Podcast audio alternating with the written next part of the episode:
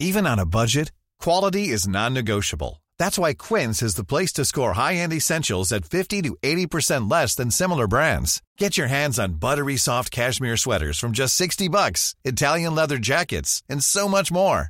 And the best part about Quince, they exclusively partner with factories committed to safe, ethical, and responsible manufacturing. Elevate your style without the elevated price tag with Quince. Go to quince.com slash upgrade for free shipping and 365-day returns. Ever catch yourself eating the same flavorless dinner three days in a row?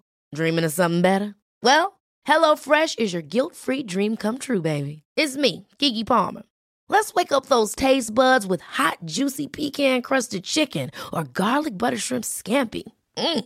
Hello Fresh. Stop dreaming of all the delicious possibilities and dig in at HelloFresh.com. Let's get this dinner party started.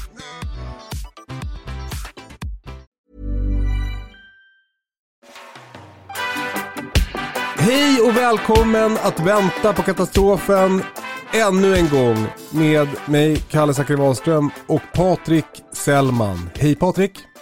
Hallå Kalle! Är det bra med dig? Det är jättebra. Skönt, vad härligt. Du, eh, en grej som inte är så bra är ju världsläget. Eh, Mm. Jag får ju sms från dig typ dagligen. Eh, eh, jag vet inte om du försöker skrämma upp mig eller om det är, faktiskt är så att alla de här farhågorna är rimliga. Ehm, Mm. Men jag tänkte fråga dig så här, eh, eh, on the record. Ja. Vad är det som händer i Ukraina? ja, det är ju en... Eh, Sovjetunionen föll ju i eh, 1989 kan man säga. Med murens fall brukar man säga att det var klart, men det var ju en utdragen process. Och det. Eh, det var en samhällskollaps helt enkelt som skedde där. Ja, Och eh, då gjorde man ett avtal med NATO om att de inte skulle tränga sig på. Eh, men det har man ju gjort. Så mycket av konflikterna där är ju också just för att NATO har försökt i princip omringa Ryssland, eller ja som det heter nu då mer. Eh, och eh, bland annat så är ju Krim en gammal rysk halvö nere i Svarta havet där. Men under Sovjettiden så lades det under Ukraina. ja, Och eh, nu kommer jag inte ihåg hur länge sedan det är, men det är för några år sedan så tog ju Ryssland helt enkelt och ockuperade Krimhalvön och det är ju för flottbaser och sådana saker där då. just det. Ryssland är ju väldigt speciellt strategiskt läge om man tänker efter. Det är ju ett jättestort land, men tittar man mot Atlanten så har du förutom det här att köra runt hela Nordkalotten. De hade Ja. ju en stor bas och har väl till viss del fortfarande i Murmansk, men under kalla kriget så var den ju gigantisk med mängder av ubåtar då som skulle gå runt Nordkalotten ut i Atlanten och eh, stoppa förstärkningarna från USA till Västeuropa om det blev krig. Då. Mhm. Men sen har du det andra och det är faktiskt Öresund. Just det. Längst in i Finska viken söder om Finland så ligger ju Sankt Petersburg. Mm. Det är ju egentligen den stora staden i våran del här uppe runt Östersjön. Fast vi har fortfarande liksom inte jag vet nästan inte att den finns där. Va? Nej, man tänker inte så ofta på den. Nej, man gör ju inte det. va. Nej. Stockholm är ju inte speciellt stort jämfört med Sankt Petersburg. Och eh, de varvsresurserna och hamnarna ner där, de måste ju gå ut genom Östersjön och ut genom Öresund. Så det är ett smalt sund, Öresund. Just det. Den tredje vägen ut i Atlanten, det är via Svarta havet. Och då Ah. måste de gå genom det här smala sundet mellan Asien och Europa, Bosporen. Just det. Bosporen säger jag, men, men det är Ja, ja. Bosporen, det, är- det är nog rätt, mer rätt Ja. uttal. Alltså Bosporen låter mer som ett ställe i Värmland. Ja. ja, det var nog värmländska då. ja, Och eh, därifrån så har du ju ett sund till och det är ju Gibraltar sund. Va? Så ryssarna har haft ett ansträngt läge och några enstaka få vägar ut till, till Atlanten då. Va? Så Ja. att det har varit väldigt, väldigt viktigt där nere då. Nu, eh, det går ju att diskutera och fördjupa sig väldigt mycket i det där. Det som har hänt nu då är att eh, du har separatister kallas det. Och eh, det kan väl hända att det är då, men det är ju ryska separatister som inte vill ingå i Ukran, Ukraina då eller bli självständiga eller tillhöra Det, Ryssland. det var väl så istället. man, eh, eh, det var väl det man hävdade var, alltså under, när de tog Krim också va? Till en början att det var, det var mycket separatister där. Ja, så är det ju. Om man är lite konspiratoriskt lagd så tänker man direkt att det är Spetsnaz. Alltså det finns nog olika grejer det kan vara. Jag tror att det är en, en blandning. Men det är ju, de är ju, ryssarna är ju verkligen specialister på eh, den här typen av proxy eh. De har ett speciellt namn för det som jag inte kommer ihåg nu. Ja, Alltså proxykrigföring betyder att man, man stödjer någon och så låter man den kriga. Är, är det det man menar? Ja, det är bredare än så. Det är liksom en sån här krigföring som inte är öppen där man liksom skjuter och slåss med varandra. Va? Det kan vara cyberkrigföring och Mhm, mm. eh, subversiv verksamhet på en mängd olika sätt då, med missinformation och spridande av rykten och en massa olika åtgärder då. Va? Och det är vi ju uppe egentligen nu. Ja. Det har ju trappats upp eh, även mellan öst och väst igen då. ja, men 2016, alltså valet i USA 2016 är väl ett jättebra exempel på det. Mm. Och sen har du eh, eh, Det som har hänt nu då det är ju att Ryssland har kört fram en väldig massa soldater och materiell och utrustning. Eh, dels till den östra gränsen mot Ukraina och sen även från Krim då. Från sydost kan man säga. Och det är i den storleksklassen att man misstänker att de kommer att gå ända fram till Dnepr, den stora floden som delar Ukraina då. Mhm. Om det händer någonting. Och eh, nu har ju USA svarat med flottstridskrafter som de har kört ner. Och var på väg in i Svarta havet men de vände och eh, vad jag förstår nu så ligger de i en hamn i Grekland, NATO. Och eh, dessutom så har man i Rumänien och Bulgarien NATO-förband då, 40 000 man som övar. Som av en händelse. Som av en händelse, ja. Mm. Jag tror de ryska soldaterna är där nere och övar för att få semester. Heter det, typ. Okej. Ja, nej men det är eh, väldiga spänningar då va. Och eh, förutom det så har du ju också Kina och USAs relation då. Och eh, Kina vill ju bland annat annektera, ta Taiwan då. Just det. Så det är många saker på gång i världen. Men och vad är liksom, vad, vad är vi rädda för? Nej men är det så att det eskalerar det där så eh, kan det ju gå, då vet man ju inte hur långt det går. Nej. Alltså Ryssland var ju en supermakt när det var Sovjetunionen. Mm. Det har återhämtat sig och har gott om resurser, alltså råvaror och så vidare. Men det är ju fortfarande så att det är ju en ekonomi som inte är större än ungefär Italiens ekonomi. Va? Men de sitter också på en massa kärnvapen. Så ehm, ja, vad gör de? Jag tror inte de liksom ger upp mot USA. Om det skulle bli, eller NATO får vi väl säga då, som lever kvar. Ehm, så det finns ju en potentiell risk där. Men sen, det jag tror som är det troligaste som kommer att ske, det är en upptrappning alltså.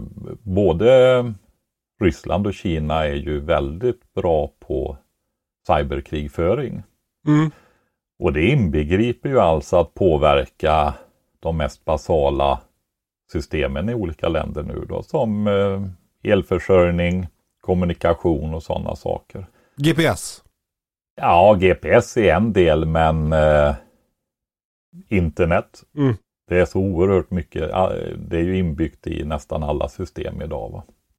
Och framförallt elförsörjning och sådana saker också. Då. Så att eh, vi får väl se vad det händer och vad som kan påverka oss då. Men det är definitivt en sak att eh, ha som en, en, risk nu då. Men, men det där var min nästa fråga. Liksom. Eh, hur ska det här påverka oss? Ja, alltså eh, om eh, du vet ju att det redan är väldigt mycket störningar i eh, transporter och så vidare. Va? Lagersaldo noll står det och, och sådana saker. Va? Produktionsstörningar, industrier, liknande grejer. Om du får ytterligare störningar när det gäller tekniska system, sådana saker. Även om det inte är här så kommer störningarna bara bli ännu större. Då har vi ju tagit upp hela världen involverad i minsta tillverkningsprocess idag. Va? Ska det göras en blyertspenna, ja då kommer det grejer och delar till maskiner, reservdelar, råvaror och sånt ifrån hela världen. Så att det är väldigt sårbara system då. Så det påverkar oss allting egentligen. Men låt säga att, eh, att Ryssland nu, de, de eh, mobiliserar vid gränsen till Ukraina. Eh, vad händer om de, om de går in i Ukraina? Ja, det är eh, svårt att se. Om, eh, gör NATO någonting då? Och vad händer då? Och det, det är alltså Grejen är ju det här, svårt att se att NATO kan släppa det. Då är det liksom, ja, det, det skadar NATO oerhört mycket i så fall. Va?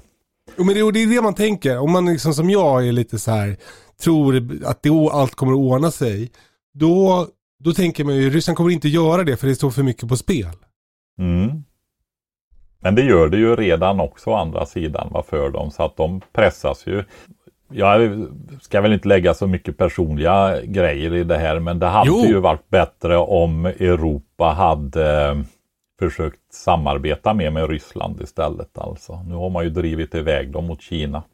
Eh, så det här är ju en konsekvens av alltihopa det där skulle man väl kunna säga också. Samtidigt som det inte är så lätt att samarbeta med dem heller då egentligen kanske.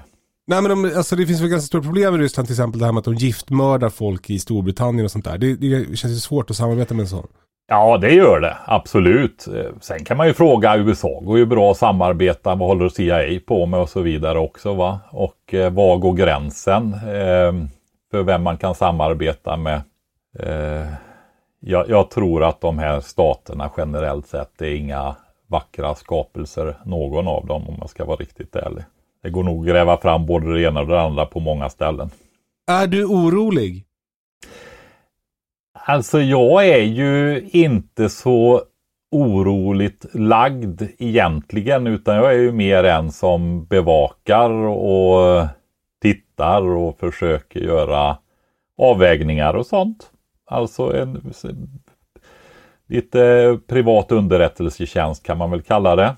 Alltså Vad skapa mig en uppfattning. Ja men skapa mig, då samlar du underrättelser alltså information egentligen, men som du kan bearbeta och analysera så gott det går. Och ha en mental förberedelse för vad som kan hända och sånt där. Just det. Mm. Det är vad det är. Och eh, ja, kan ta höjd för vissa grejer och sånt där då, om det skulle behövas. Har du tagit höjd för det, det spända läget i världen just nu? Jag har väl tidigare lagt några matinköp. Jag har eh, passat på nu att eh, göra två större investeringar som jag vill ha med mig för framtiden och när jag åldras också. Vad är det för investeringar? Det är en eh, BCS 740 som är en italiensk enaxlig traktor. Det är ju en sån där, ja de flesta tänker nog på det som en större jordfräs. Okej. Okay eh, med två hjul och kraftuttag bak. En professionell modell då. Det är ja. för att kunna använda diesel och få arbetshjälp och sköta mitt ställe här då. Ja, ja, ja. Och sen är det också ett eh, elverk, ett dieselelverk då. Mhm. Vad har du bestämt dig för att köpa då, då? Ja, det blir ett Mosa, också italienskt. Och det är samma motor som på jordfräsen eller på enaxliga traktorn då givetvis. Mm, så då kan du ha delade reservdelar mellan dem? Ja, i ett extremläge så har du två likadana motorer och kanske kan hålla igång en i alla fall. Du är ett geni. Ja, men alltså om du nu ska köpa två sådana maskiner och eh, har ett beredskapstänk i, i grunden så är man ju idiot om man köper olika maskiner. Eller till och med olika bränslen. Ett bensin och ett diesel. Ja, det skulle jag aldrig göra. Nej, det är bra. Med Ja, det sagt så har jag ju ett litet eh, sånt där 2 kilowatts inverter bensin elverk också då, sedan tidigare. Hur många kilowatt är det här elverket på? Det är 5600, 5,6 kilowatt. Vad betyder det? Ja, alltså det betyder ju att jag kan i alla fall köra tvättmaskiner och sådana saker om jag vill göra det. Okej. Men då måste Jag- du koppla in, koppla in den direkt i elverket eller? Alltså det går ju att göra på två olika sätt. De här elverken de är ju sådana så att du har uttag i dem då. Trefasuttag och enfasuttag. Mm. Alltså vanligt eh, eh, uttag som man är van vid. Ja, det ena är en stick, stickkontakt då. Just det. En, enfasuttaget. Och eh, har du en enfas tvättmaskin då kan du ansluta den där. Och eh, de går ju också att ha som sån här automatisk reservkraft. Alltså så den slår igång om elen går? Ja, Åh, och eh, då kan du ju koppla den på det vanliga huset. mm. Och då får du ju, kan du dra nytta av det elnät som du har med vägguttag. Ja, du matar ju säkringsskåpet helt enkelt med den här då. Men det är en speciell installation och det är ju samma som med när du producerar elkraft på något annat sätt. att blir det, Ska de gå när det är strömavbrott då måste du ha ett särskilt skydd. Mhm. Så att du inte matar ut på nätet. Ja just det, som att man, man går off-grid när det blir strömavbrott. Precis, du stänger av det. För annars så går det ju lika gärna ström ut. Va? Så sitter någon eh, linjearbetare där och ska laga det här själva avbrottsorsaken då. Va? Och så kommer det ström där. Va? Det går ju inte. Jag tänkte mig att du skulle, att det satt någon jävla, eh, någon paj, pajsare, en granne som inte har någon reservkraft, så får din el då. Ja, det, det händer ju också då i så fall. Men, Eh, men jag håller på och kika på att eh, installera så här solpaneler på taket på mitt hus. ja, Eh, och då, då kollar jag ju på en liknande lösning, eller jag kollar inte, jag säger ju till någon att jag vill ha en sån lösning och så, så kollar de åt mig för att jag är inte lika insatt som du. Men, men, men det, ja, det känns ju som en kittlande tanke där. I mitt fall blir det då batterier som, som slå, slår igång. mm. Men i ditt fall skulle du alltså kunna ha så att elverket startar om du får strömavbrott. ja, och det känns inte så eh, superduper viktigt för mig egentligen. Nähä. Däremot så är det viktigt att kunna, ja men istället för att hålla på med förlängningssladdar och grenledningar och skruva loss sladden ifrån väggen och sätta dit en stickkontakt på tvättmaskinen och sånt där. Just att det. kunna använda hushållets, ja det elnät som är uppbyggt i hushållet och till verkstad och sådana grejer då. Just det. Och Det är poddstudio. mer det. Eh, skulle det bli strömavbrott så eh, kommer ju inte det där elverket att gå hela tiden. Om det blir Nej. långa strömavbrott om vi tänker oss det då.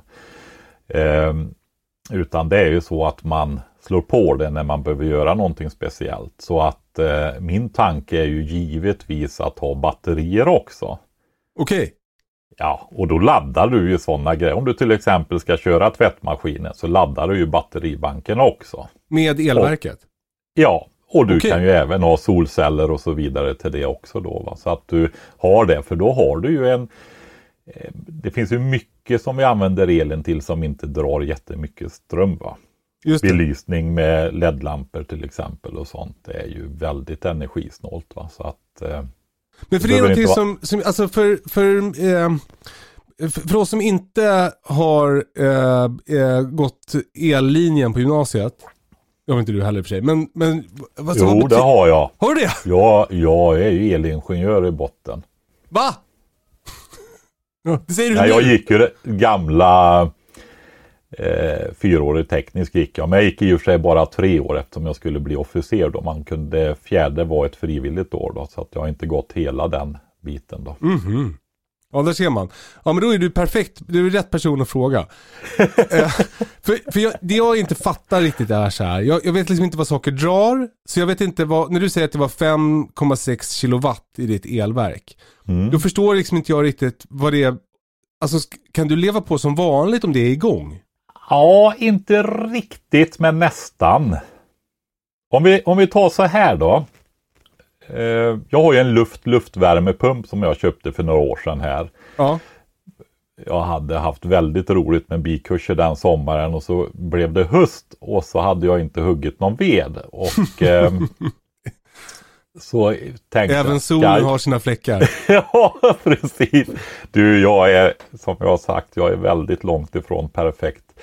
Eh, men i alla fall, du vet det är dyrt med färdigkluven torkad ved. Va? Mm. Och så var jag, kommer inte ihåg om jag skulle till tandläkaren eller något, jag var inne på lokala elbutiken och så såg jag ett erbjudande med liksom den modernaste moderna Panasonic luft-luftvärmepumpen. 17 000 installerad och klart i hela kommunen. Åh, Ja, det var ju nästan vad det hade kostat att köpa veden där, va? eller inte Just långt det. undan i alla fall. Så ehm, jag köpte den där då. Och de är ju nästan magiska. Alltså, du sätter in den i ett vanligt 10 amperes vägguttag. Som en brödrost ungefär. Va? ja. Och den värmer hela huset. Nästan jämnt och den kan, om den går på max så drar den 900 watt.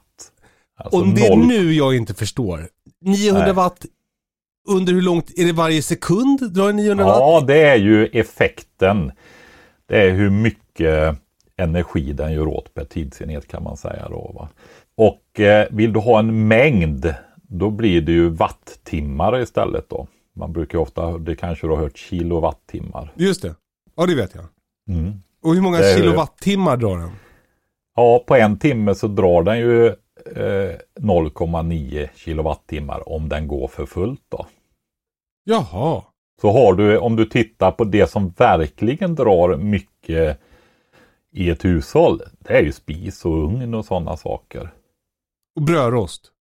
Ja, jag vet inte vad jag använder inte brödrost och har inte haft en brödrost på många decennier. Så att jag Du borde testa det jättegott. Alltså till exempel med ost Jo, men jag, jag kan ju, om jag vill eh, rosta bröd, då lägger jag det kanske och kör på grillen i så fall. I, I luftvärmepumpen.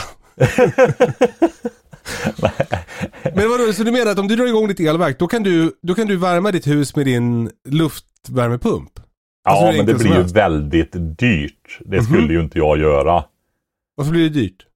Alltså, man, man kan ju tänka sig, vi, vad ska vi säga, det här vardagselbrotten som man kan prata om på landsbygden då, va? I, i fem timmar till två, tre dygn i extremfallen då.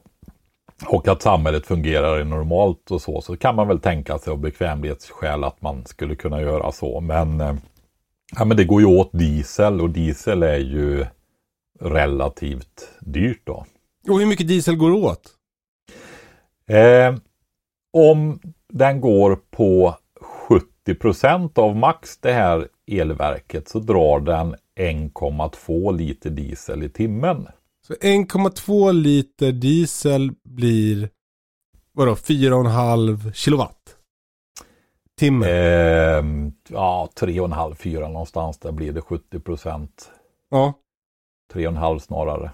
okej. Ja, det är det. Och det är ju mycket mer än 0,9 som Ja, eh, luftvärmepumpen skulle dra då. Va? Så att, ehm, men å andra sidan, du vet en kilowattimme, vad kostar det då? 1,50? Det är billigare än diesel. Ja, det är billigare än diesel. va? Ja. Så är det. Så att eh, diesel har ju fördelen av att det är relativt billigt och att det går att lagra och sådana saker. Och lätt att flytta på och sådana grejer. Sponsor av dagens program är Valostor. Valostor de säljer i första hand väldigt mycket olika sorters lampor. Det kan vara till bilar, arbetsfordon, men även pannlampor, ficklampor, cykelbelysningar och sådana saker. Och det är genomgående väldigt hög kvalitet på deras produkter. Vi har i samarbete med dem gjort en tävling och den tävlingen kan du hitta på vårat Instagramkonto i Vantan på katastrofen. Där kan du vinna en Luminite Kompass. Det är en pannlampa som eh, ja, jag har en och min hustru har en. Det är en väldigt eh, kraftfull lampa och eh, jag kan inte tänka mig att det finns någon med bättre kvalitet. Stort tack till Valostore och gå nu in på Instagram och tävla. Ja men så du menar alltså att det är mycket eh, billigare att köra, el i elnätet är mycket billigare än att ha ett elverk. Det kan man ju ja, fatta. Absolut, så är det ju va. Och eh, när man börjar titta på olika lösningar och sånt där så eh, är det inte så enkelt alltså. Jag har ju tittat på, hade tänkt ha växthus eh, med fiskodling i. För länge sedan, jag tror det är 15 år sedan jag började titta på det där. Jag tycker det är så jättespännande. Vad är det, det som heter aquaponics? ja, men precis.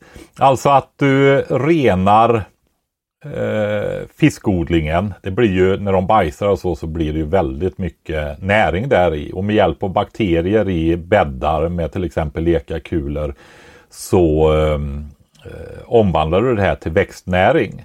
Mm. Och så odlar du grönsaker. Så du får ut, odlar du för mig att det är ungefär tio gånger mer grönsaker i vikt du får ut i ett sådant system än vad du får ut fisk. Så producerar du 100 kilo fisk i ett litet system så får du ut ett ton grönsaker också. Va? Men då kräver det rätt stora bäddar och sånt där. Gud vilken nyttig Men, mat man får, får då. Fisk och grönsaker. Ja, precis. Ja. Eh, men eh, vi har ju ganska kallt på vintern. Och då mm. begränsar det ju vilka fiskar du kan ha. Det är ju alltså de som går ner i ämnesomsättning och står stilla under, under vintern. Men om man kunde producera värme på ett bra sätt så kan du ju ha fiskar som växer hela året och hålla igång anläggningen då. Va? Och då tittar jag på gengasaggregat. Mm. Alltså så här som kunde driva bilar för? Ja men precis, då får du ju en gas. Och eh, kan du driva en motor så kan du driva en generator. Och de systemen jag tittar på, där kan du få ut ungefär 30% av energin i el. Mm. Och då blir ju resten värmeförlust. Mm som man kan värma bassänger och växthus med. Just det. Man skulle, jag börjar ju spåna på det där då, man skulle ju kunna tänka sig i småbyar och sånt där att man hade större sådana här anläggningar och producerade fjärrvärme och el till den mm. lilla byn då.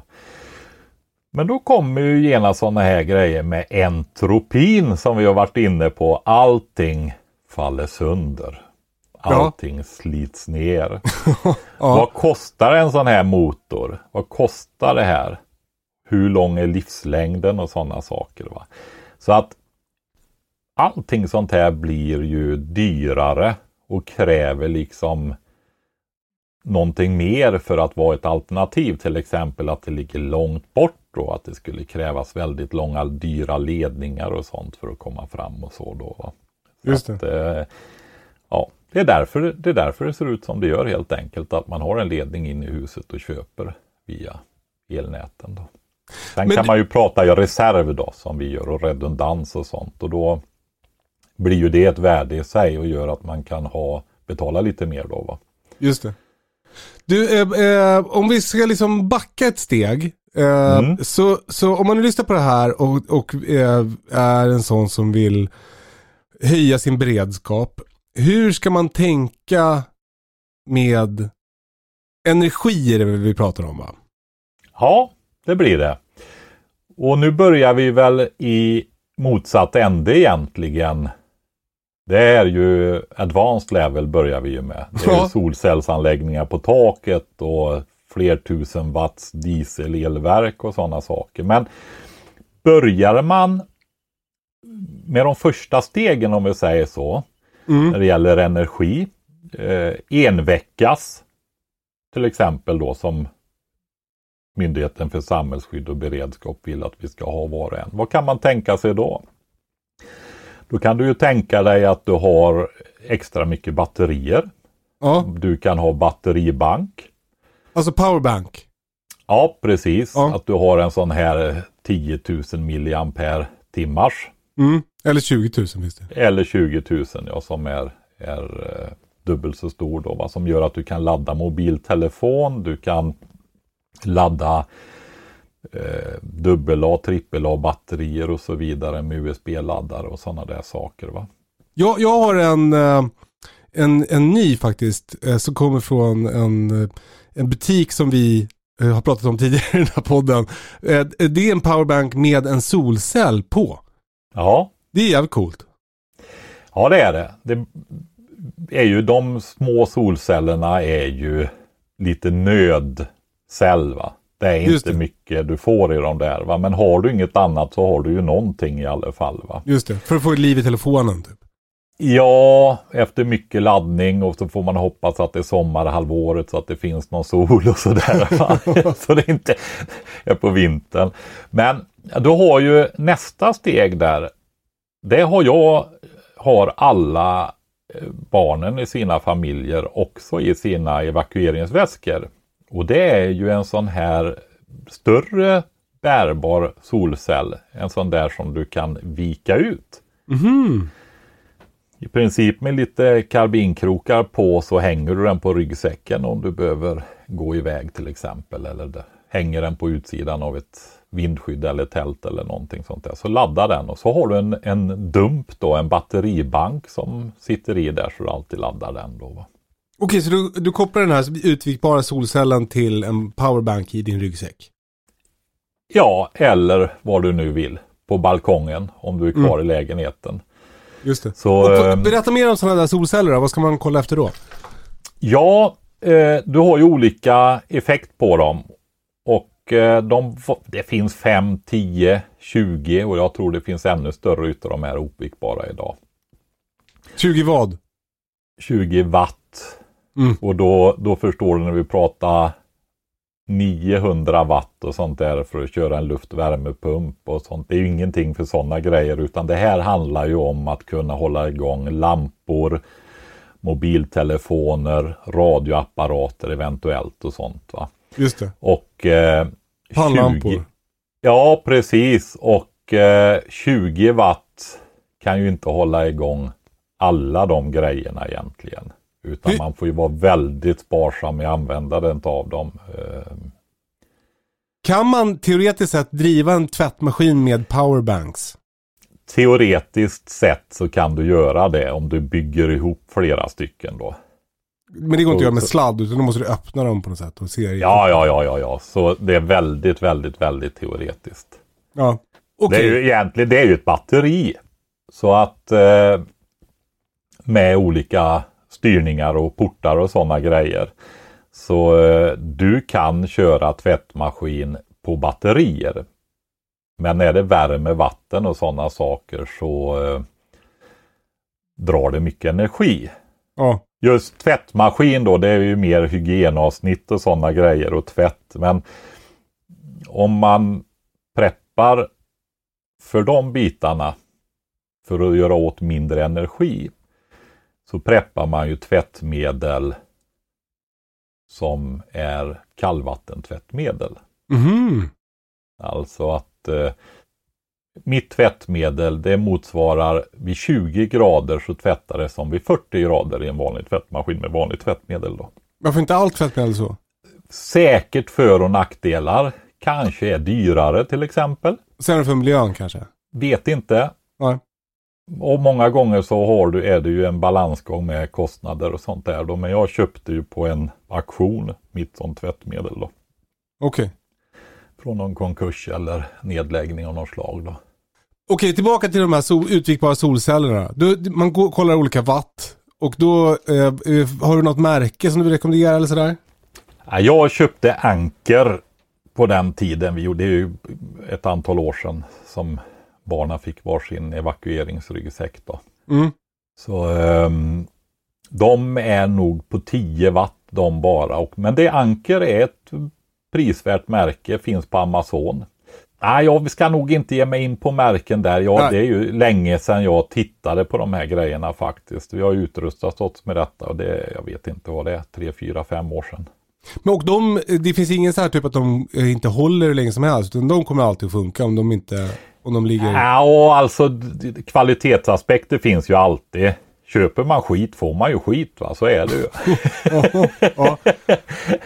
Och det är ju allt ifrån lödningar och ja, vad är det för elektronik i? Det är ju styrningar och du vet det är regulatorer när det är solceller, det är eh, överhettningsskydd, överspänningsskydd och så. Alltså det är ju mycket styrning och sånt och det är klart att det blir olika kvalitet på det då. Va? Så det, det får man ju titta över. Jag, eh, alltså Tittar man på saker ur ett beredskapsperspektiv Det gör ju vi. Ja, vi gör ju det. Och då är det så här att eh, hålla på och köpa en massa skräp som du ska förlita dig på i en utsatt och besvärlig situation. Mm.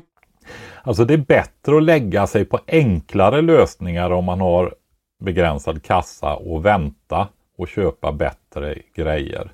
Pratar du om mitt bevattningssystem nu? Ja, det är väl en lärdom, Kalle. Vi pratade om det för, för, förra året när du började diskutera. att det- Tänk igenom detta och satsa på bra grejer. Och Så du köpte jag från AliExpress. Sprang läck varje dag. Varje dag var jag tvungen att gå ut i växthuset och trycka i olika slangar som hade hoppat loss. Ja, jag kommer så väl ihåg när du... Min pumpen i min djupborrade brunn, den har stängt av sig. Den var helt sönder, vill jag säga, slutpumpad. Hela brunnen var tom för att spruta ut i växthuset. Ja, du har köpt bra grejer. Ja, men det där får vi prata om en annan gång. Okej, Ja, det får gå under vatten va. den här solcellsgrejen, det tycker jag låter som en, en väldigt bra investering ju. Att ha hemma. Den kan bara ligga i ett skåp ju. Ja, så är det. Och eh, då har du ju möjlighet som sagt var att hålla igång. Alltså, vi var inne på mobiltelefon till exempel. Mm. Om vi pratar smartphone. Mm. Ja, precis. För det märker man, alltså, det, det fattar man ju. Det skulle ju vara otroligt viktigt att hålla igång den. För att kunna eh, komma åt information och sköta samband och sådär. Om det fungerar. Om ja. det fungerar. Ja, om inte det fungerar Ja. så bör- är ju en mobiltelefon, en smartphone helt otroligt fantastisk. Vi som har levt våra liv utan smartphones och tänker efter lite. Mm. Alltså videokamera, kamera, Mm. GPS-systemet fungerar troligtvis längre än vad eh, nä- mobilnäten gör och så vidare. Va? Du har, kan ha offline-kartor över hela Europa i princip. Va? Miniräknare. Eh, miniräknare, anteckningsmöjligheter. Listan kan ju göras hur lång som helst. Du kan ha ett helt bibliotek. Du kan ha nedladdade videofilmer, barnens favoritfilmer. Ja. Tänk dig när det är besvärligt och barnen är trötta, hungriga, oroliga och så vidare. Och kunna få titta på favoritfilmen. Mm. Ja, det tänker jag alltså som förälder med små barn. Det känns nästan som den största utmaningen, att hålla barnen på gott humör. Ja, alltså eh, men lite efter, det, det, alltså det är ju otroligt mycket grejer som du har. Inte. Det här med att ringa och sådana grejer, det är ju liksom en liten, liten del av vad du gör. Alltså det är ju en superavancerad eh, dator du har när du har en smartphone. Va? Så den, den, går, den är värd att hålla liv i. Mm. Så är det ju. Hi, I'm Daniel, founder of Pretty Litter. Did you know cats tend to hide symptoms of sickness and pain? I learned this the hard way after losing my cat, Gingy. So I created Pretty Litter, a health monitoring litter that helps detect early signs of illness by changing colors, saving you money and potentially your cat's life. Pretty Litter is veterinarian developed, and it's the easiest way to keep tabs on your fur baby's health right at home. Go to prettylitter.com and use code ACAST for 20% off your first order and a free cat toy. Terms and conditions apply. See site for details. Hey, it's Paige DeSorbo from Giggly Squad. High quality fashion without the price tag. Say hello to Quince. I'm snagging high-end essentials like cozy cashmere sweaters, sleek leather jackets, fine jewelry, and so much more. With Quince being 50 to 80% less than similar brands. And they partner with factories that prioritize safe, ethical, and responsible manufacturing. I love that. Luxury quality within reach. Go to quince.com slash style to get free shipping and 365 day returns on your next order. Quince.com slash style. A lot can happen in three years, like a chatbot may be your new best friend. But what won't change? Needing health insurance. United Healthcare Tri Term Medical Plans, underwritten by Golden Rule Insurance Company, offer flexible, budget friendly coverage that lasts nearly three years in some states. Learn more at uh1.com. Oavsett om mobilnäten fungerar eller inte. Ja men så vi laddar powerbanks med vår solcellsgrej. Vi har kanske en powerbank laddad i en låda. Hur ofta måste man fylla på dem? För jag tänker att det drar de ur eller om de bara ligger? Ja, det är ju ofta litium i de där. Ja. Och eh, du har ju självurladdning. Litium finns ju flera olika tekniker. Eh, Berätta. Ja, alltså tekniker är ju olika ämnen då. Du har ju ett ämne på pluspolen och ett på minuspolen och så är det olika laddningar och så vill laddningarna gå över till andra sidan då. va. Det är ju det som är en ackumulator då eller ett batteri. Det, jag kommer inte ihåg, jag har ju varit inne på mest historiskt på nickel metallhydrid som är vanliga laddbara AA och AAA batterier som du ersätter de här vanliga Penlight-batterierna med. Va? Alltså vanliga Men- freestyle-batterier som vi brukar säga, vi som är födda på 80-talet. Ja, precis. Ja. Och du har lite mindre sådana i till exempel fjärrkontroller och så ofta. Då. Men för att kunna komma ihåg litium, jag har varit lite, jag har ju det jag använder till vardags för att det är bättre kapacitet. Har du en ficklampa och har litium i, litiumbatterier i, ja men då har du ju helt andra resurser va. Alltså de är bättre, det är mer ström i litiumbatterier. Ja, mer effekt, längre tider och så oftast är det det. Tar mindre plats så att du får mer i, ja det lyser starkare lamporna, starkare och längre. Men det finns väl dubbel A som också är litium? va? Ja, det gör det. Men då hamnar du i det här att eh, det är högre spänningar där. Ja. Så att det är inte direkt applicerbart på, eh, alltså ett vanligt alkaliskt batteri, alltså icke uppladdningsbart, sånt här som du kallar freestyle batteri eller penlight batteri, då det som kallas AA i storlek. Det är ju en och en halv volt Mhm. spänningen då. Mm. Och eh, ett nickelmetallhydrid är 1,2 volt. Mhm. Jag kommer inte riktigt ihåg vad litium är, men det är ju alltså över 3 volt. Mm. Det är i princip dubbelt så hög spänning som eh, ett vanligt alkaliskt Är batteri. det bra eller dåligt? Alltså en apparat som är gjord för alkaliska batterier förväntar sig ju en och en halv volt Mhm. per batteriplats då. Så då Just har du ju dubbel spänning och det kan ju hända att inte grejerna håller för det då. Va? Ja, för jag vet ju till exempel att jag, jag eh, det jag använder batterier mest är ju i min eh, Garmin Pale till hundarna under jaktsäsongen. Mm. Och då är det ganska tydligt sådär att vanliga icke uppladdningsbara batterier, de, de håller en halv dag. Och sådana uppladdningsbara batterier, de håller två dagar. Mm. I min den här. Så det, det, det är stor skillnad. Men då är det nickelmetallhydrid du har i då eller? Ja du. Ja, du. Nej men det är sådana där dubbel-A-batterier helt enkelt ja. Ja men exakt.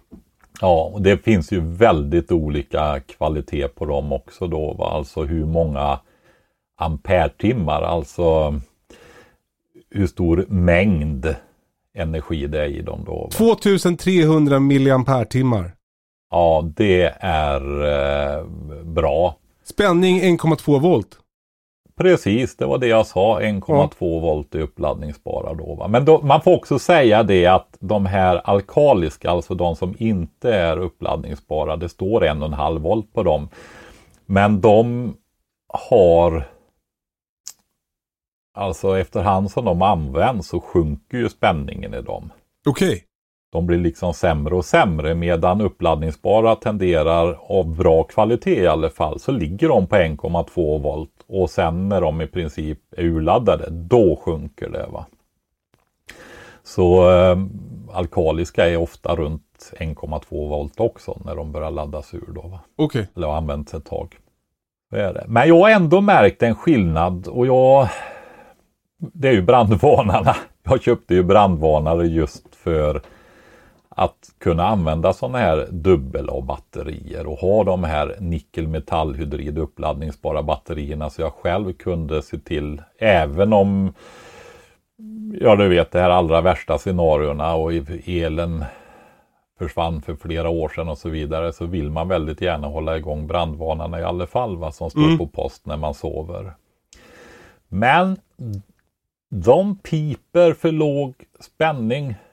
Alltså varnar för urladdade batterier med 1,2 volts alltså. Så det Jaha. är någon tiondel eller någonting som ligger fel där. Ja, för annars är det vanliga väl att det är 9 volts batterier i brandvarnare. Ja, precis. Och de går ju också, finns ju uppladdningsbara där också. Mhm, det visste inte jag. Nej, men det gör det. Eh, Okej, så då har vi, vi har solcellsgrejen, vi har powerbanks, vi har eh, eh, dubbel A och trippel A med en bra laddare. Jag, som, jag har ganska mycket erfarenhet av att hålla på att ladda upp batterier eftersom jag eh, gör det mycket under jaktsäsongen. Eh, och jag har ju en laddare i bilen. Ja, Eh, Så jag laddar ju batterier medan jag kör. Och det kan man ju säga är liksom gratis laddning av batterier, typ. Eh, så det kan jag verkligen rekommendera. Och det, den bilen, den funkar ju då och så länge man har diesel och så rent teoretiskt kan man ju fortsätta ladda batterier även om i händelse av, av, liksom, av kris. mm. Så det tycker Ja, jag just. är ett bra, ett bra system. ja, just den långa beredskapen, där har jag nickel-metallhydrid, de här dubbel A, trippel A, för att kunna hålla igång lampor och så. Det går ju att hålla igång brandvarnarna också, men de piper ju in emellan då. Va? Mm, mm. Och eh, ja, kommer man in på säkerhet och så vidare så har jag eh, även lampor ute, LED-lampor som jag, och de inte, sitter inte upp allihopa, men det är rörelsedetektorer och sånt där på de där som man kan sätta upp. Och de drivs av batterier? Jajamensan, Mhm. så att de kan jag hålla igång också.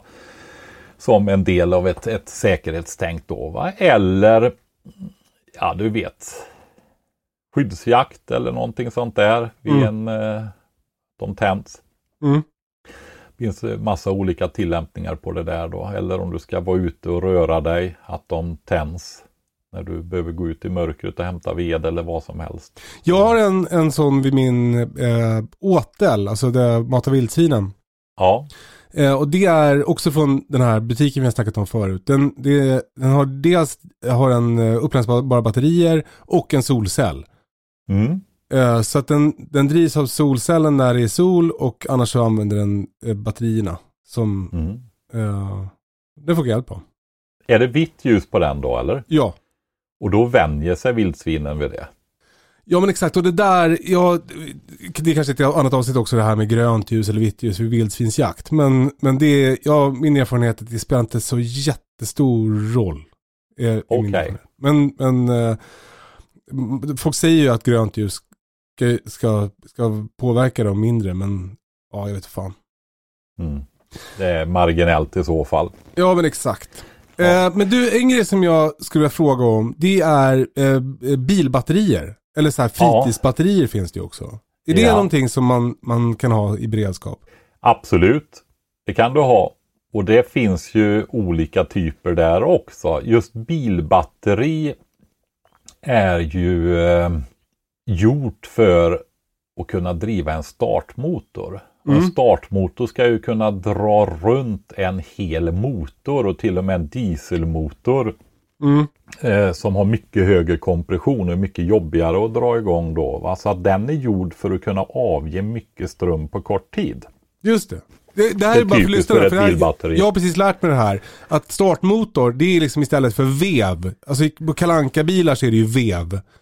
Men istället, nu i moderna bilar har man då startmotor. Ja, det är en eh, elmotor helt enkelt som eh, kan ta mycket ström och utveckla ganska hög kraft. Och sen har du en solenoid som är en eh, magnet. Så när du vrider det där sista på eh, nyckeln Mm. då aktiverar du eh, startmotorn och den här så den skjuter in axeln med ett litet drev på som Just drar det. runt motorn då. Va? Och sen när du släpper så åker den där tillbaka. Mm. Stänger magnetventilen där igen då. Solenoiden. Eh, I min eh, terrängbil 11 så har jag fått hjälp att byta startmotorn. Eh, även, den startas med en knapp. Och den knappen fjädrar tillbaka vilket gör att när man trycker på den så går motorn igång och sen så eh, då släpper man knappen och då går den här solenoiden tillbaka. Men, men jag hade ingen sån knapp när jag skulle byta ut den som hade gått sönder så då har jag istället en, en eh, flip switch liksom som inte fjädrar tillbaka. En Vipströmbrytare. Exakt! Så när jag startade den här dagen så glömde jag att vippa tillbaka den här när motorn hade gått igång. Men, så jag trodde att startmotorn skulle ha gett upp, men den klarade sig. Ja. Jo, nej men så är det. Och sen har du ju då andra fritidsbatterier brukar ju vara sådana som man har i sommarstugor som inte har nätanslutning och sånt där. De är mer gjorda för att eh, avge mindre strömmar under längre tid och effektivare på det då. Men det går att använda bilbatterier och så också om man har. Och eh, Det som man kan säga, det här är ju de här tunga, det är ju blybatterier. Mm. Och när man använder dem så är det en sak som är viktig och det är det att om du sätter dig ner och lär dig att räkna på hur mycket du behöver, det är det du är nu med din solcellsanläggning här va. Så är det så här att ska du ha sådana blybatterier då behöver du ha dubbelt så många ampere-timmar, alltså mängd ström då, mängd energi som eh, du behöver göra åt. Därför att du ska helst inte ladda ner dem mer än till 50 procent. Går du djupare så förbrukar du batteriet mycket, mycket fortare. Va? Det, alltså det tar slut fortare. Så man, eh, det är en nackdel med dem då. Men och då för att man ska fatta hur mycket ström det är i ett bilbatteri eller ett fritidsbatteri. Liksom vad, hur, jämfört med en powerbank. Mm. Eh, alltså om vi tar ett standardbilbatteri så kan det vara 12 volt och eh, 60 ampere-timmar till exempel. Okej. Mm. Och Det är 60 000 milliampere-timmar. ja, Så det betyder att det är som, ett bilbatteri är som tre powerbanks. nej. Vad Nej. har du för spänning? Alltså effekt, det är ju spänningen gånger strömmen. Aha. Just Så- det, och i en, i en powerbank är det 1,5 volt. Ja, är det det? Är det inte 5 volts USB-uttag i de där? Ja, finns det det nu kanske? Ja, det är det. Det är 5 Ja. volts USB-uttag i dem då. Okej. Och eh, ja, då har du 2,4 gånger större Mm. i ett bil, bilbatteri då. Va? Det är som för många parametrar. Ja, det inte- är det. Och jag, känner, jag tänker podd är ju ett bra format på många sätt och trevligt och så vidare. Men det ibland är det bra att visa saker också. Då kanske då är det inte lika bra. Och nu tänker alla, varför startar de inte en YouTube-kanal? Ja, Ja, men du okej. Men eh, kan man ladda ett bilbatteri med den här solcellen du har i, ihopvikbara? nej, det kan man inte med just den. Däremot så finns det eh, sådana som laddar 12 volt och som är just gjorda för att kunna underhållsladda till exempel. Eller vara någon form av reserv då. Va? Men det är ju så där också att de genererar ju inga jättemängder de här. Va? Gör de Ja, inte. för jag, jag, eftersom jag inte kan någonting om sånt här så fick jag ju lära mig den hårda vägen. Jag, jag eh, hade tre stycken solceller på mitt, i mitt torp, jag bodde Ja. förut. De laddade två stycken fritidsbatterier, som då var seriekopplade kanske det heter. Eh, och jag tyckte det var, det var ju svinmäktigt, jättemycket ström. Så skulle jag köra min vinkelslip. Mm. Eh, och ehm, det var ganska nära där de här fritidsbatterierna stod. Så då tänkte jag så här, ah kul, då kan jag använda dem. För jag, de stod mest annars. Eh, men då, då laddade ju de ur direkt. Mm. Och då är det för att det är för, den kräver för hög spänning. Alltså det beror ju på vad det var för typ av, det var fritidsbatterier sa du, blyackumulatorer mm. som var mer anpassade för en jämn strömförbrukning då. Va? Typ LED-lampor och kanske hålla igång något litet kylskåp och en 12 volts TV eller någonting sånt där. Va? Mm, mm. En vinkelslip, nu vet inte jag hur stor den var där, men det är ju hyfsat eh, kraftiga maskiner i alla fall. Va? Eh, alltså som drar mycket så att det, det Sen vet, det beror ju också på vad var de i för skick, hur gamla var de, hur många gånger de varit urladdade, hur stor kapacitet hade de här batterierna och så. Det som anges på dem är ju när de är nya. Mm, mm. De blir ju sämre och sämre. Men du, eh, eh, nu går jag tänka på en annan grej. Att jag, för jag har bytt ut, bytt ut min vinkelslip mot en som är batteridriven. Ja. Och att ladda de batterierna, det, det, går det att göra med eh, eh, ett bilbatteri eller powerbanks eller ja, bilen? Ja, det gör det. Alltså powerbank, den här du pratar om då, eh, 10-20 tusen milliampere timmars. Det finns ju sådana med 12 volts uttag också. Mm. Gör det. Och sen eh, eh, har du ju eh, bilbatteriet är ju på 12 volt. Och sen har du det vi pratade om i tidigare avsnitt. Du har något som heter spänningsomvandlare. Inverter. Ja, på engelska då. eh, Nej men alltså du kan ju sätta en sån på ett bilbatteri och få ut 220 volts växelström. Ofta när det gäller de här eh, batteridrivna maskinerna, skruvdragare, tigersågar, vinkelslipar och allt vad det är. Va? Så det finns ju mm. sticksågar och cirkelsågar och allting. Massvis med sånt. De är ju otroligt bra de här. Där ja, det är ju helt fantastiskt. Ja, de är ju det. Man har varit med när de, i början på det där. De var nästan engångsskruvdragare när de var på 90-talet där. Va? Nej, de är, jag har satsat mycket på det faktiskt själv. Bland annat, och, både för att det är smidigt eh, men också ur ett beredskapsperspektiv då att, att kunna använda dem utan nät. Då. Mm. Men eh, en spänningsomvandlare då, då kan du ju driva de här laddarna med vanligt stickuttag helt enkelt. Just det. Så kan du göra när du ska ladda dem ifrån bilbatteri då. Och tänka på där är ju att du får energiförluster i form av värme i, i en spänningsomvandlare då. Och eh, jag har inte tittat hur stor skillnad det är på en kvalitetsomvandlare och en billig sån där. Men jag tror att det är en av de aspekterna på som gör skillnaden där, att du får mindre förluster. Då.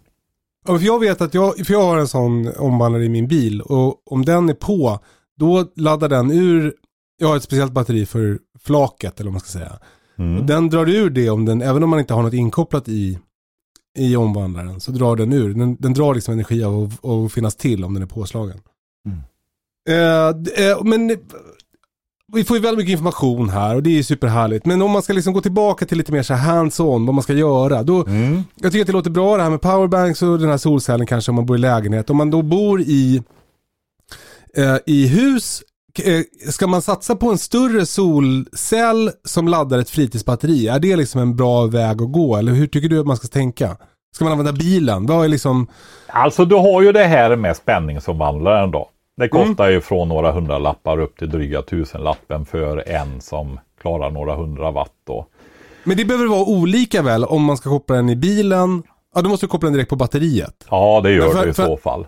Okej, för, för den jag har haft, den kopplar man in i ett vanligt sån här SIG-uttag. Mm. Uh, men då, då är det bättre att köpa en sån som man kopplar direkt på batteriet och då kan du också koppla den på lösa fritidsbatterier till exempel eller på, på ett löst bilbatteri. Ja, det där kan man ju utveckla. det finns ju spänningsomvandlare som har båda delarna också. Det är ju bara en fråga om vilken kontakt, vilken anslutning du har. Då. Och eh, du har ju batterilådor med utrustning på så att du kan ha USB-portar på batterilådan och du kan ha cigarett uttag och så vidare också på dem då. Så att det går att göra på olika sätt beroende på hur avancerad man vill vara då. Ja. Men, men jag, jag tänker så. Men jag tycker ändå att batteribanken och att kunna ladda den med en 10, 15, 20 watt solcell hopvikbar. Därför att den kan du också ta med dig om du behöver evakuera. va? Mm. Behöver du flytta på dig så kan du ha med den och fortsätta att ladda batterier, mobiltelefoner och sådana saker. Jag tar ju gärna med mig ett fritidsbatteri också, jag är ganska stark. Ja, men det är ju du som har traditioner och bär omkring på stenar någon kilometer och sånt där. Vilken dag på året är det du bär på stenen? Ja, det är vi på, runt jul, så vi helst på julafton, men ibland så blir det dagen innan eller dagen efter också. Ja, I, julstenen. du bär på julstenen. Hur långt som är det? Är det en jag har- kilometer, en kilometer en- eller? En 70 kilo sten, gråsten som jag faktiskt tagit med mig i en flytt som jag bär varje jul en kilometer. Eh, jag tänker på Jesu lidande, eller eh, det är inte då han föds då, men ja, jag vet fan. Ja. Eh, Ja, okej, så den här solcellen är det som... Ah, Känner vi att vi liksom, eh, har, vi gått till botten med det här? Det Nej, det har vi mer verkligen att- inte gjort. Ja, om vi går tillbaka till nickel-metallhydridbatterierna där, de här uppladdningsbara, Ja. AA Ja. och AAA, så är det väldigt stor skillnad på kvaliteten på dem. är viktigt Okej. att förstå. Och eh, en fördel med dem det är ju det att de är inte så temperaturkänsliga. Och det går även att ladda dem när det är kallare och sånt där. Va? Eh, de har en självurladdning och eh, har man den senare generationen då så laddar de ur väldigt lite. Hur, Alltså- hur lite då? Ja, alltså de bästa är väl typ lagrar du dem i ett år så har de i alla fall 80% av energin Mhm. kvar då. Va? Och hur ska man lagra dem då? Är det någon, spelar det någon roll hur de, hur de förvaras?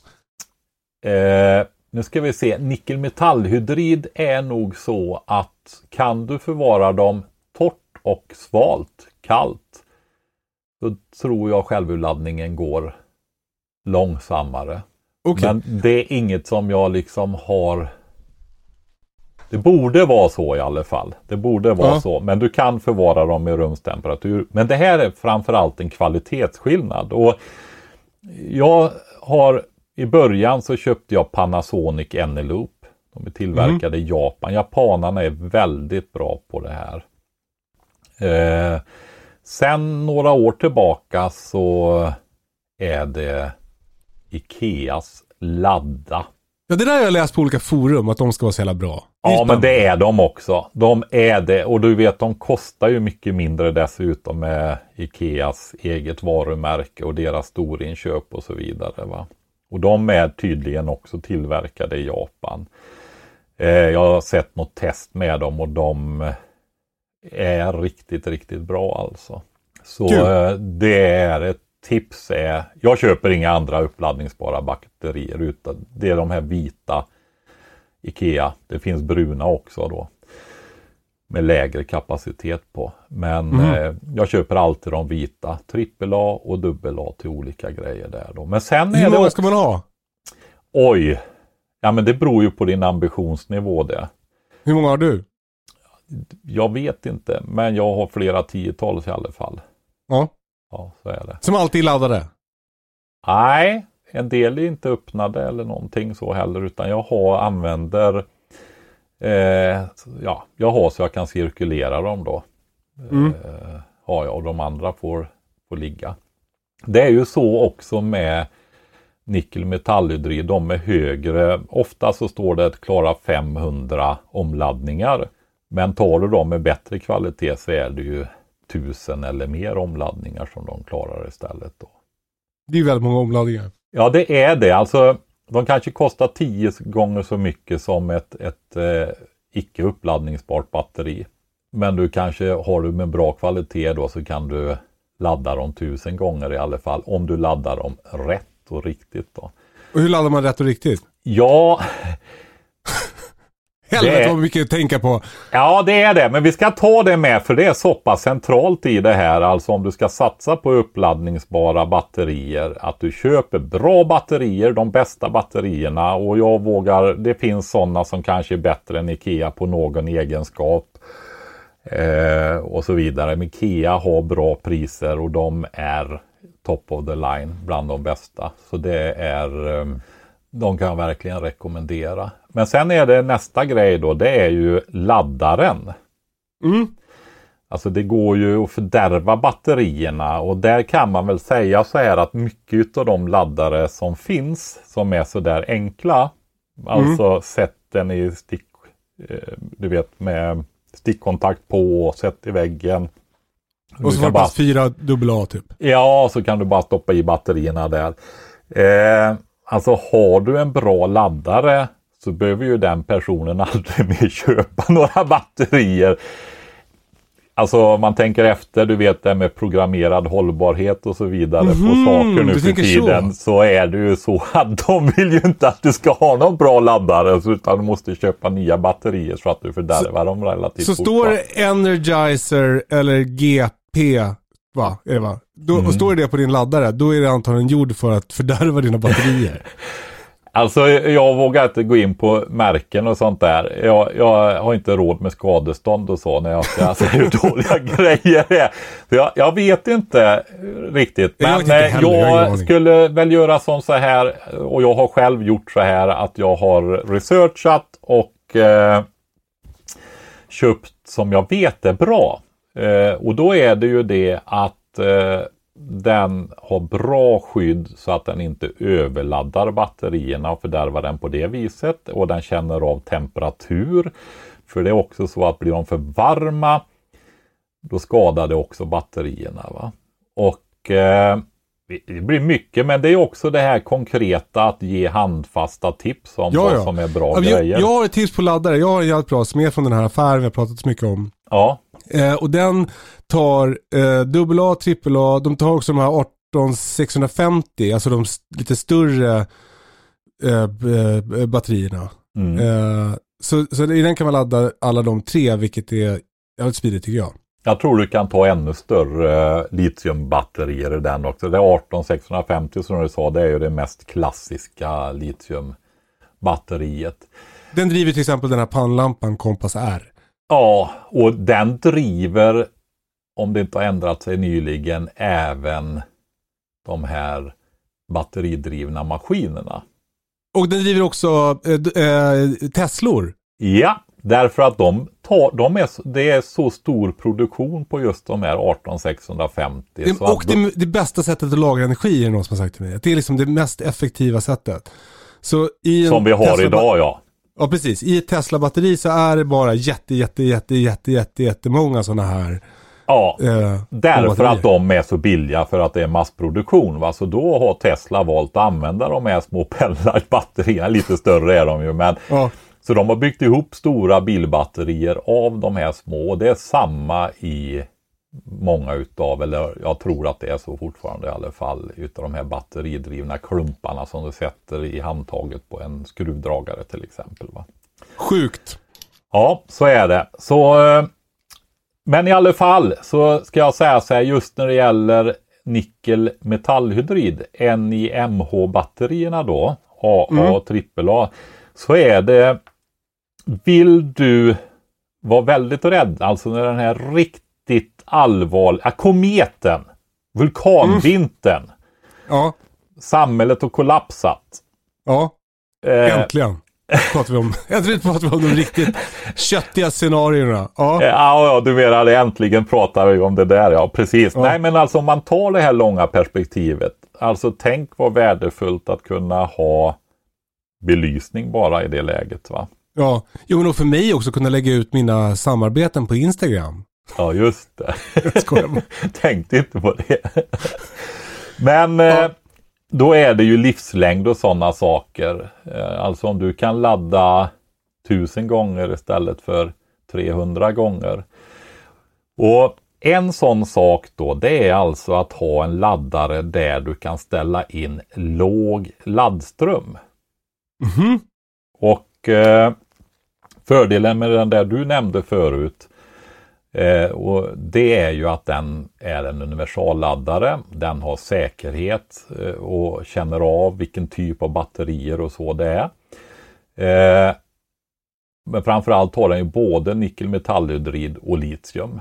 Just Men sen finns det de som bara tar nickel-metallhydrid batterier och då finns det de där du kan ställa laddströmmen manuellt. Har du en låg laddström, ja då tar det ju tid att ladda batteriet. Ja. Man kan väl säga så här. Nickel-metallhydrid batterier och det står snabbladdare. Ja, då bryr du dig inte så mycket om livslängden på batteriet. Utan du vill kunna stoppa i batterier och få dem laddade fort. va? Men då får du köpa Okej. nya batterier oftare i så fall. va? Därför att om du har en låg laddström då håller du ju nere temperatur och sådana grejer och skadar batteriet mindre och får fler omladdningar då. Så jag har en laddare som bara tar nickelmetallhydrid. Eh, dubbel A och trippel A batterier. Och den kan gå ner till 200 milliampere då i laddström och det är lågt.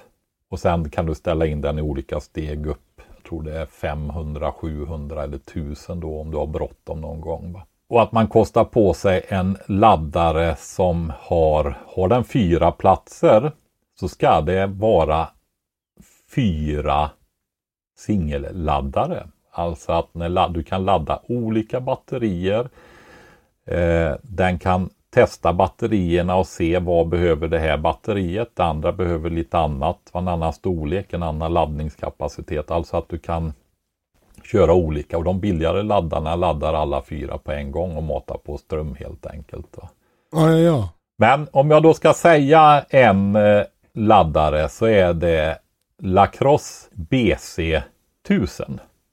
Mhm. Googlar man det så hittar man ligger på 400-500 kronor en sån laddare.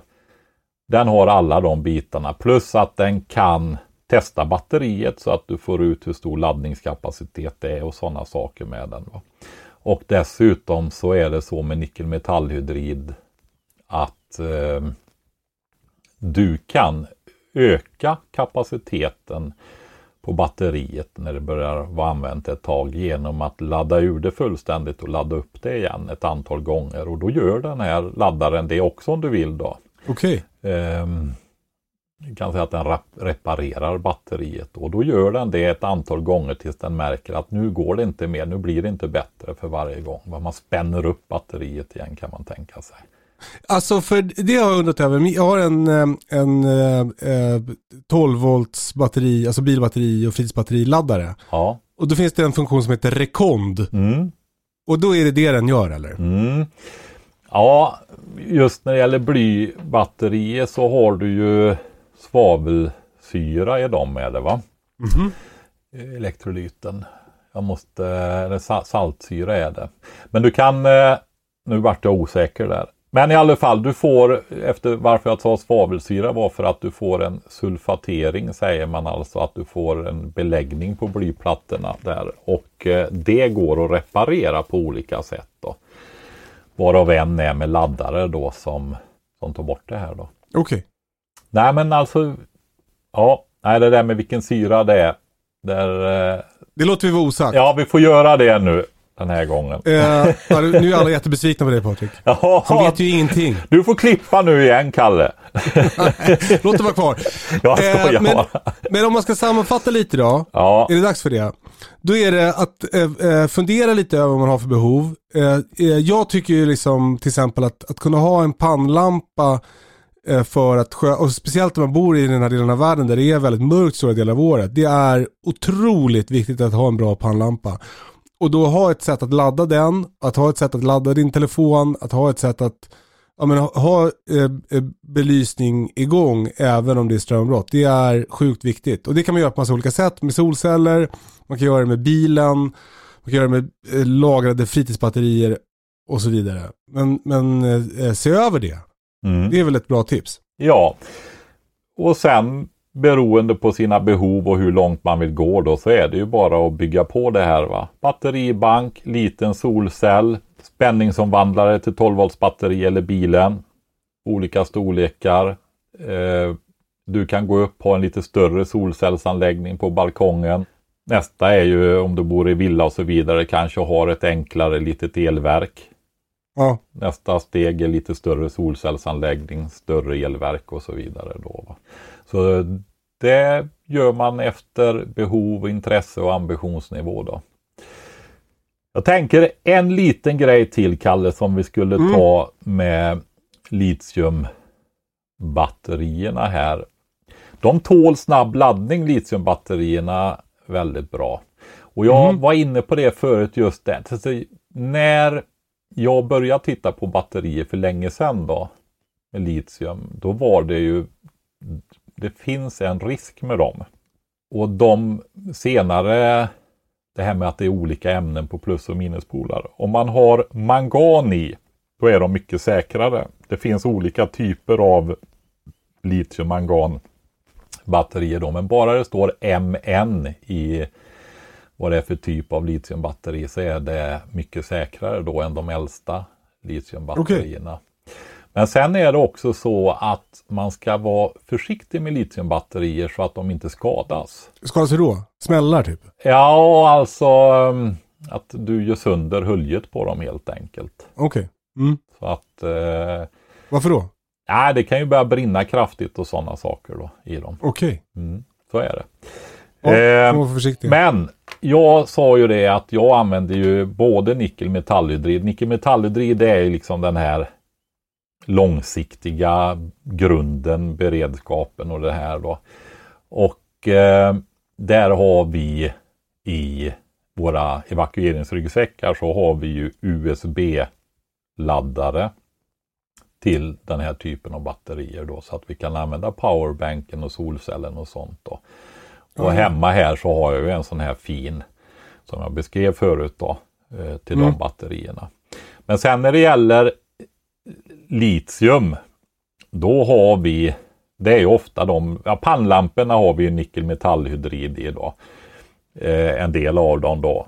Men eh, där har vi även litium och sen vid varje dörr så sitter det en ficklampa. Och det som är så smidigt där det är ju det att du har ett litet USB-uttag i stickkontakt. Sätter i sladden, den sitter i hållaren i botten på lampan och så har du alltid en fulladdad lampa där. Va? Ja, så har jag också. Ja, eh, med väldigt hög eh, kapacitet dessutom då. Va? Så det är liksom den löpande användningen är mycket litium då. Och det är faktiskt, eh, eh, min, min familj är inte lika intresserad av lampor som jag, men de använder de ficklamporna som sitter vid dörrarna väldigt mycket när de ska gå ut när det är mörkt. Mm. För det är lätt att bara ta. Jag har också en liknande eh, lösning för pannlampor. Så jag har en, en väggladdare med plats för fyra stycken pannlampor i eh, en garderob i farstun. Mm. Så där sitter alltid fyra stycken fulladdade eh, pannlampor. Mm. Det, det tycker jag är skönt att ha. Ja. ja, men det är, det är ju faktiskt det. Har du djur, du ska sköta djur, det händer någonting med djur, du måste se, det ska gå fort. eh, Ja, du vet. Allt ifrån att det skadar sig någon till att det rymmer någon eller vad som helst. Så där så lampor är... Kunna läsa bok när eh, barnen sover om man sover i samma rum som dem. Mm. får du ha sådana Ja, läsglasögon som jag har med lampor i ska- skalmarna där va. Ja, just det. Smart. Hur laddar man upp dem? Ja, det går tyvärr inte men de räcker väldigt länge.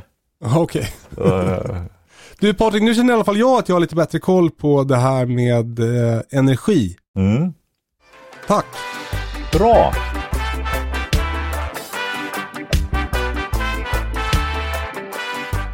Eh, vi pallar en fråga till Patrik. Ja absolut. Eh, jag har nämligen fått en fråga av en kompis. Han är sugen på att skaffa köttkaniner. Ja. Eh, och då eh, eh, eh, tänkte jag att du ska få berätta om det är en bra idé eller inte. Alltså jag har ju berättat det tidigare just det här när vi har pratat mat. När du pratar småbruk. Jag har ju ingen gård. Jag har ju en Nej. större tomt.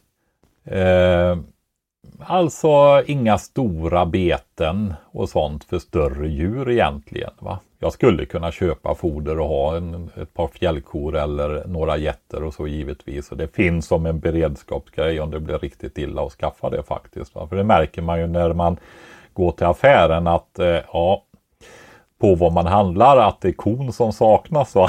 det är Ja, väldigt det är tydligt mycket mejeriprodukter. Vad sa du Kalle? Ja, det är samma för mig. Jag, jag märker det. Det är, det är mejeriprodukter som jag handlar mest. Ja, så är det ju. Va? Smör, grädde, mjölk, ost. Crème fraîche, gräddfil, alltihopa det här yoghurt. Mm. Så är det. Eh, men jag har mycket fåglar och jag har haft kaniner. Jag valde att göra mig av med kaninerna. Ja. Eh, men jag kommer att bygga, när jag bygger ut eh, byggnader här nu som jag ska satsa mycket på de närmaste åren så kommer jag bygga ett kaninstall också. Eh, fåglar och kaniner är super när det gäller att kunna producera kött. Och fåglar ofta ägg också då. Va? Eh, och det är just det där att med få avelsdjur över vintern där det kräver Mm. lagrat foder och sådana saker så kan du när det blir mycket foder fram på våren, sommaren och en bit in på hösten många gånger så kan du växla upp väldigt fort. Alltså en kaninhona kan ju få 8-10 ungar. Va? Och de kan väl också ligga som kaniner? Ja. Du kan i extremfall om du kör året runt ta upp till sex kullar på en kaninhona då. Men då är det ju extremt. Eh, tre, fyra kullar om du bryr dig om dina djur och det inte är eh, extrema behov då på något sätt. Va? Men det är ändå 30-40 slaktdjur på ett år. Ja, men då kör du året runt då i så fall. Va? Mm. Det gör det. Men eh, eh, så att det är ett, ett sätt. Och det som också är bra, om vi säger fåglarna då, höns, där behöver du ofta, du behöver ha ett kraftfoder, alltså spannmål eller någonting sånt där till dem. Va? Gåsen är ju den fågeln vi har som klarar sig bäst på gräsbete och kan tillgodogöra, sig det allra, allra bäst. Va? Försörja sig bäst på gräsbete i kombination med till exempel rotfrukter som du kan producera enkelt då. Va? I trädgårdsodling som småbrukare. Det kräver inga avancerade grejer och är lättodlat. Kaninen med rätt sortval då va. Så eh, är det, vi pratat lantrashund, så att de gamla lantraserna har ju sina fördelar i härdighet, i att de eh, producerar eh, hyfsat okej med enklare foder och sådana saker. Och det finns även på kaninsidan då. Och vet du några speciella sorter där? Har du några rasnamn? Ja, nu eh, Gotlandskanin har du där bland annat va. Nu vart jag sådär osäker igen på, på det där. Jag har ju haft dem själv till och med. Men det är så när man sitter och är fokuserad alltså. Så ska, det är samma när jag ska räkna eller något när jag sitter här i podden. Då blir det liksom Oj vad svart det blev helt plötsligt.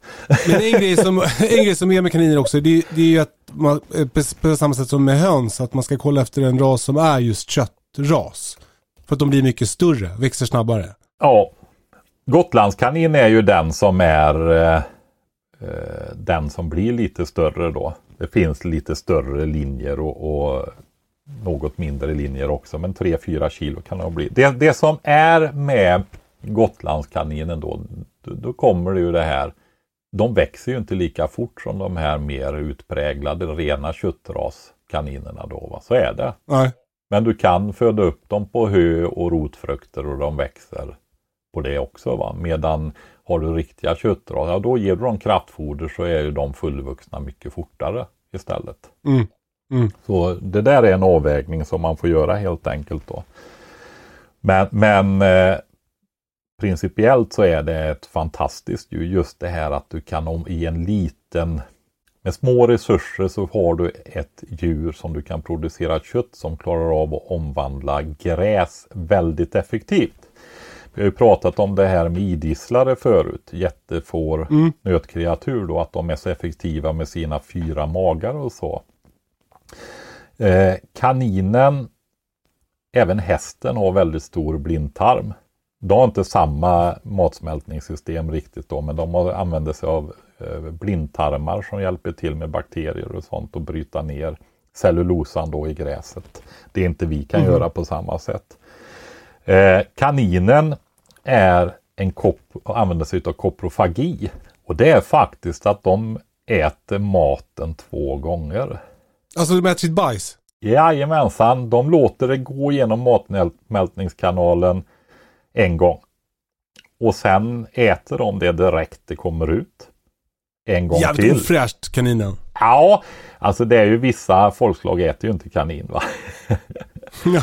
I sina kulturer då. Eh, men sen andra gången då, då kommer de här klassiska kulorna ut då. Och det är också en väldigt bra gödsel då. Som man också är intresserad vad kom, av. Vad kommer, ut, vad kommer ut första gången? Jag tror det är någonting som är eh, lite kletigare faktiskt. Men jag vet inte. Jag har inte sett detta. De eh, sköter det där ganska smidigt. sköter det snyggt? Ja. alltså de vet att det är ofräscht så de sköter det när ingen ser. Ja. Men sen när det gäller kaniner så är det några andra grejer med. Det är ju sådana här, nej men du vet betesdjur. De äter väldigt mycket. Mm. De ägnar ju en stor del av sin vakna tid till att, att beta faktiskt.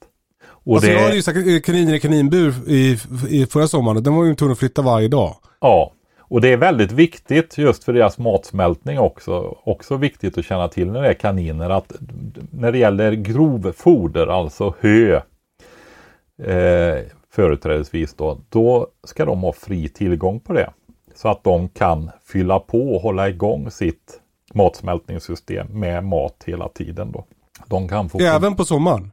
Eh, du tänker med bete och sådana saker? Ja, precis. Om de, om de har liksom gräs som de äter. Och sin... går i betesbur. Ja. Nej, det, då klarar de sig med det. De är ju gjorda för att äta. Det gör de ju i det vilda, det färska gräset. Men om du har dem i vinterburar och sånt när det inte är, då, de måste kunna få det här för att hålla balans i. De kan få massa gasbildningsproblematik och sånt annars. Okay. Men sen är ju kaninen också en gnagare. Mm. Och eh, det vet du bävern va? Mm. Tänderna växer. Ja, ja, ja. Och eh, jag vet inte när det gäller, jag tror att det står i lagstiftningen till och med nu med, men jag är inte säker. Det var länge sedan jag tittade på det där nu. Men att du behöver ha pinnar till dem så att de kan gnaga bark. Okej. Okay. Och eh, barken är också väldigt mineralrik så det tillför bra näring till dem då. Men också så att de kan gnaga på någonting. Och det tenderar att vara så att har de inte det då gnagar de sönder buren och kanter och allting. Så ehm, det är viktigt med det. Och där kan du ju ha faktiskt odla det också om du har en liten mark i det att du har eh, lövträd som du hamlar. Så får du ju massa skott på dem och de kan du låta växa ut så det blir perfekta bitar. Och det gör ingenting om det torkar och sådana saker. Men framförallt om du ger det färskt så barkar de ju dem och sen kan du ta undan bitarna och ha till spisved istället. Ja, smart. Mm. Även om det är lättare så är ju sådana rundknaggar väldigt bra att elda i vedspisen med tycker jag. Då. Mm. Så är det. Ja men så du är för köttkaniner i alla fall? Ja absolut. Det är det. Så vi jag... kanske får djupdyka någon annan gång i exakt hur infrastrukturen ska se ut och sådär. Det känns som att vi kanske behöver avsluta den här podden nu. Men, men då till min kompis Andreas som är sugen på att skaffa köttkaniner. Kör! Absolut. Och fundera på om du vill vara effektivare och ha en mer utpräglad eh, men som kräver mer inom situationstecken köpefoder. Eller om du vill ha en som växer långsammare men som klarar sig på enklare foder. Då. Ja men grymt! Mm. Då så.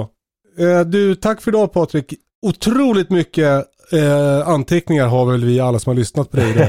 eh, tack så hemskt mycket. Hörni, vad kul att ni lyssnar på vår podd och kul att ni hör av er och berättar att vi inspirerar er att ta tag i i er beredskap. Jag fick meddelande senast igår från en som hade skaffat, eh, installerat en vedspis och som nu hade skaffat hyllor där han skulle börja lagra livsmedel. Det lät eh, superhärligt tycker jag. Ja, och eh, Återigen ett stort tack till Valustor som har sponsrat dagens avsnitt och glöm inte gå in på Instagramkontot i vantan på katastrofen och delta i tävlingen av en pannlampa.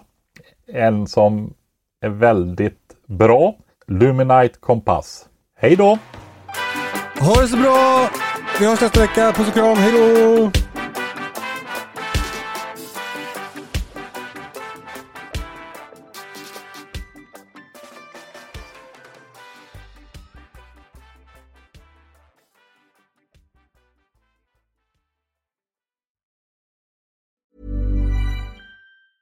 Hey, it's Paige DeSorbo from Giggly Squad. High quality fashion without the price tag. Say hello to Quince. I'm snagging high-end essentials like cozy cashmere sweaters, sleek leather jackets, fine jewelry, and so much more. With Quince being 50 to 80% less than similar brands. And they partner with factories that prioritize safe, ethical, and responsible manufacturing. I love that. Luxury quality within reach. Go to quince.com slash style to get free shipping and 365 day returns on your next order. Quince.com slash style. Mom deserves the best, and there's no better place to shop for Mother's Day than Whole Foods Market. They're your destination for unbeatable savings, from premium gifts to show-stopping flowers and irresistible desserts. Start by saving 33% with Prime on all body care and candles. Then get a 15-stem bunch of tulips for just $9.99 each with Prime. Round out Mom's menu with festive rosé, irresistible berry chantilly cake, and more special treats. Come celebrate Mother's Day at Whole Foods Market.